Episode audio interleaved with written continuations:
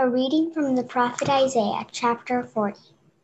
Comfort, O comfort my people, says your God. Speak tenderly to Jerusalem and cry to her that she has served her term, that her penalty is paid, and she has received from the Lord's hand a double for all her sins.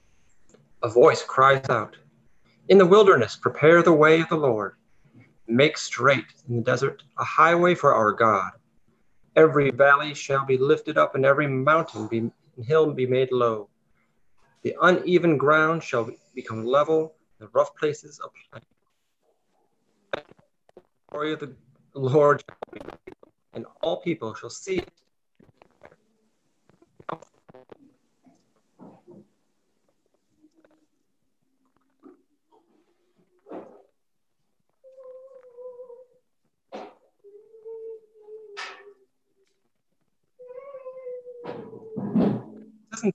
Like a flower of the field. The grass withers and the flower fades when the breath of the Lord blows upon it. Surely the people are grass. The grass withers, the flower fades, but the word of our God will stand forever. Get up to Get you up to a high mountain, O Zion, herald of good tidings. Lift up your voice with strength, O Jerusalem, herald of good tidings. Lift it up. Do not say the, to the cities of Judah, Here is your is your God. See the Lord comes with might, and his arm rules for him. His reward is with him, and his recompense before him. He will feed his flock like a shepherd. He will gather the his lambs in his arms and carry them in his bosom, and gently lead the mother sheep. And a reading from Luke's Gospel, chapter 2. In those days, a decree went out from the Emperor Augustus that all the world shall be registered. This was the first registration and was taken while Quirinius was governor of Syria. All went to their own towns to be registered. Joseph also went from the town of Nazareth in Galilee to Judea, to the city of David called Bethlehem, because he was descended from the house and family of David. He went to be registered with Mary, whom he was engaged and who was expecting a child. While they were there, the time came for her to deliver her child, and she gave birth to her firstborn son and wrapped him in bands of cloth and laid him in a manger because there was no place for them in the inn. Hear what the Spirit is saying to the church. Thanks be to God.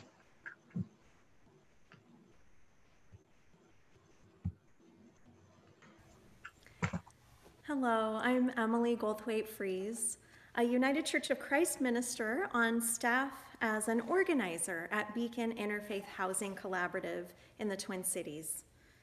I bring you greetings from our many congregations like Temple Israel in Uptown, the House of Hope Presbyterian Church in St. Paul, St. James AME in South Minneapolis, Northwest Islamic Community Center in Plymouth, and right here at Edina Morningside Church. All of us working together toward the vision that all people have a home. People of the Christian faith are turning our thoughts at this time of year toward the story of Jesus' birth told in chapter 2 of Luke's Gospel. A story that many of us know or think we know well. We will read it together today, but first I want to share with you another story that has forever changed how I read Luke. It was a cold December afternoon, almost exactly eight years ago, when my water broke.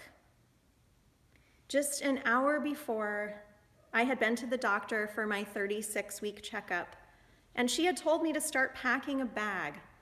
Advice Tim and I took with a grain of salt and more than a little hope that it might not be time yet. You see, this baby wasn't due until after Christmas, and neither I nor my church were prepared for her to arrive in the first days of Advent.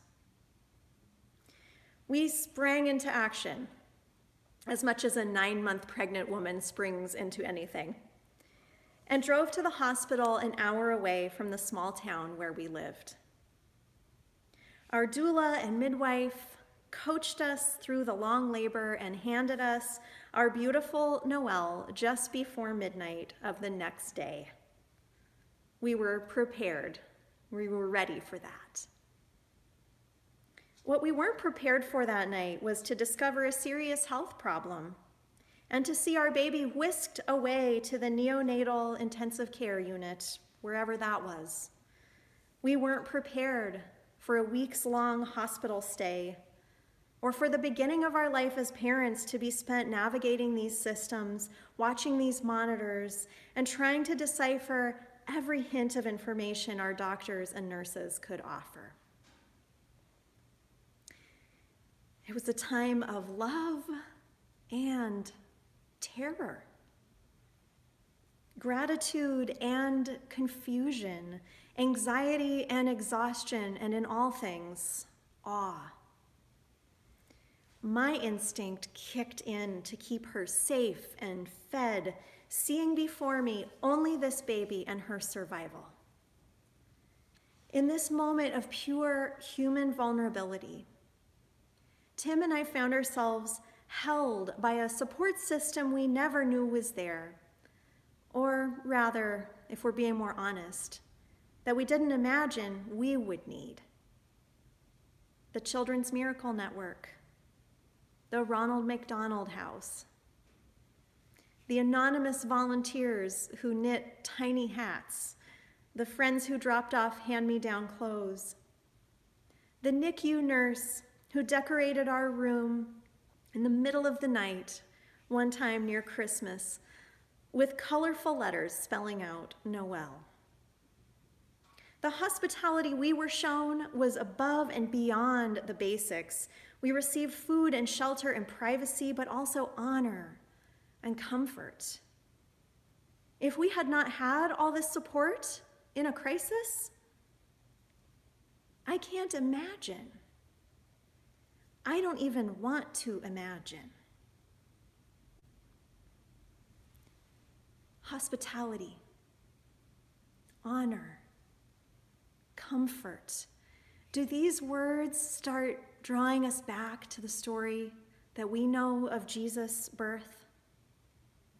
I can't ask you right now over the internet what you are picturing, but I think for many of us, it's the images of the Holy Family arranged around the new baby in the company of cows and sheep and kings and shepherds in our family's nativity displays.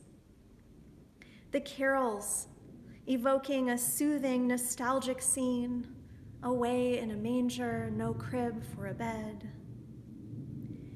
and the pageants of our childhoods, or the Las Posadas tradition of Latin America. The scene we know by heart, where a kindly innkeeper says, There's no room at the inn, but come around back. Here is a safe place to be in your hour of need. Let's open our Bibles to Luke chapter 2, verses 6 and 7, and read it again. While they were in Bethlehem, the time came for Mary to deliver her child. And she gave birth to her firstborn son and wrapped him in bands of cloth and laid him in a manger because there was no room at the inn. That's it. Where's the innkeeper? Where are the people who would gather around to help a woman in labor. The only clue of where Mary and Joseph are at all is the manger itself, a feeding trough for animals. So, where are they? What do they have to eat? What do they have to keep warm? My friends, I believe Luke is inviting us to open our eyes and see that nobody, God have mercy, Nobody let them in. This is not a story like mine of being surrounded by extravagant support in this crucial moment.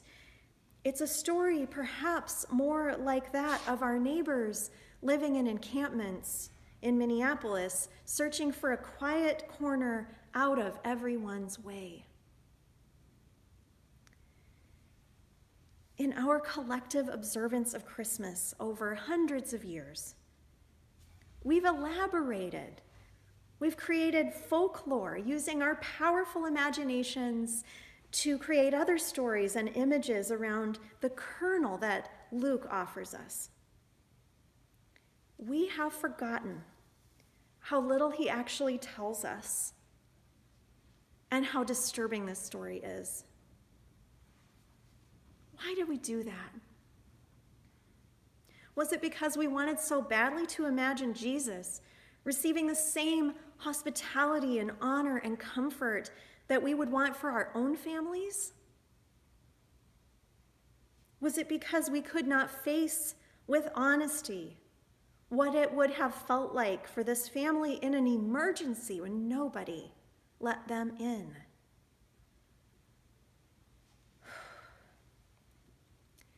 Harsh as this might sound, I'm actually not here to ruin your Christmas pageant or debunk all your favorite carols. I am longing as much as anyone to get swept away in all of that this year, and I will.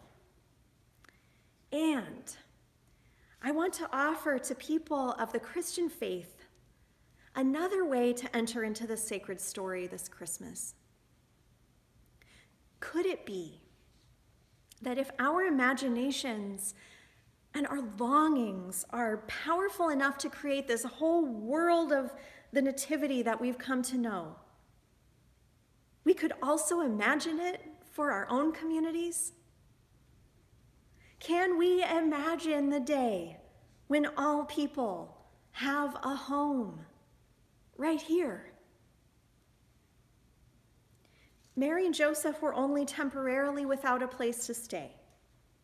Like my family eight years ago, they have a home to return to with their baby. But thousands of people in our communities, even in our own congregations right now, are on the edge of losing that home. The family who finds hospitality in the education wing of a beautifully decorated synagogue at Christmas time, when they have already waited months for that housing voucher to come through, and they are weary. The family hanging on to their home for now during this pandemic, but losing sleep every night because each month the rent isn't paid is a month the debt grows higher. Christmas isn't really December 25th. Christmas is every night that a parent spends worrying about where they're going to stay when the rent comes due. But we are not waiting for a mythical innkeeper to open the door. It is up to us, all of us, together to make sure that all families and youth and adults are welcomed inside. And that looks a lot of different ways. It can look like that synagogue or church or mosque, setting up rooms for families to stay in their buildings once the pandemic passes. For now, it might look like supporting the shelter with donations of meals or diapers while families are isolating safely in hotels. It might look like supporting the local street outreach organizations in your city who are right now working to bring folks in from the cold. Can also look like advocating for an affordable housing development in your neighborhood or contacting your elected leaders to make sure that our common resources support rental assistance and new quality apartment homes. It can look like educating ourselves to better understand these housing systems that were designed to build wealth for white people while leaving Native, immigrant, and African American neighbors behind. No matter where your congregation is, no matter how big or small or what denomination, there is a place for you in this holy work. Rather than letting the Christmas carols lull us to sleep this year, I want them to wake us up. I want us to start imagining living into a dream where nobody is left out and turned away. I want to know how hard we're willing to work to make that dream come true. When we are organized to serve a vision much bigger than our own, we're never alone. Luke's gospel has already shown us and shown this young Mother Mary that nothing will be impossible with God. If we can imagine it, we can create the world we want to live in, where everybody gets to come inside. Amen.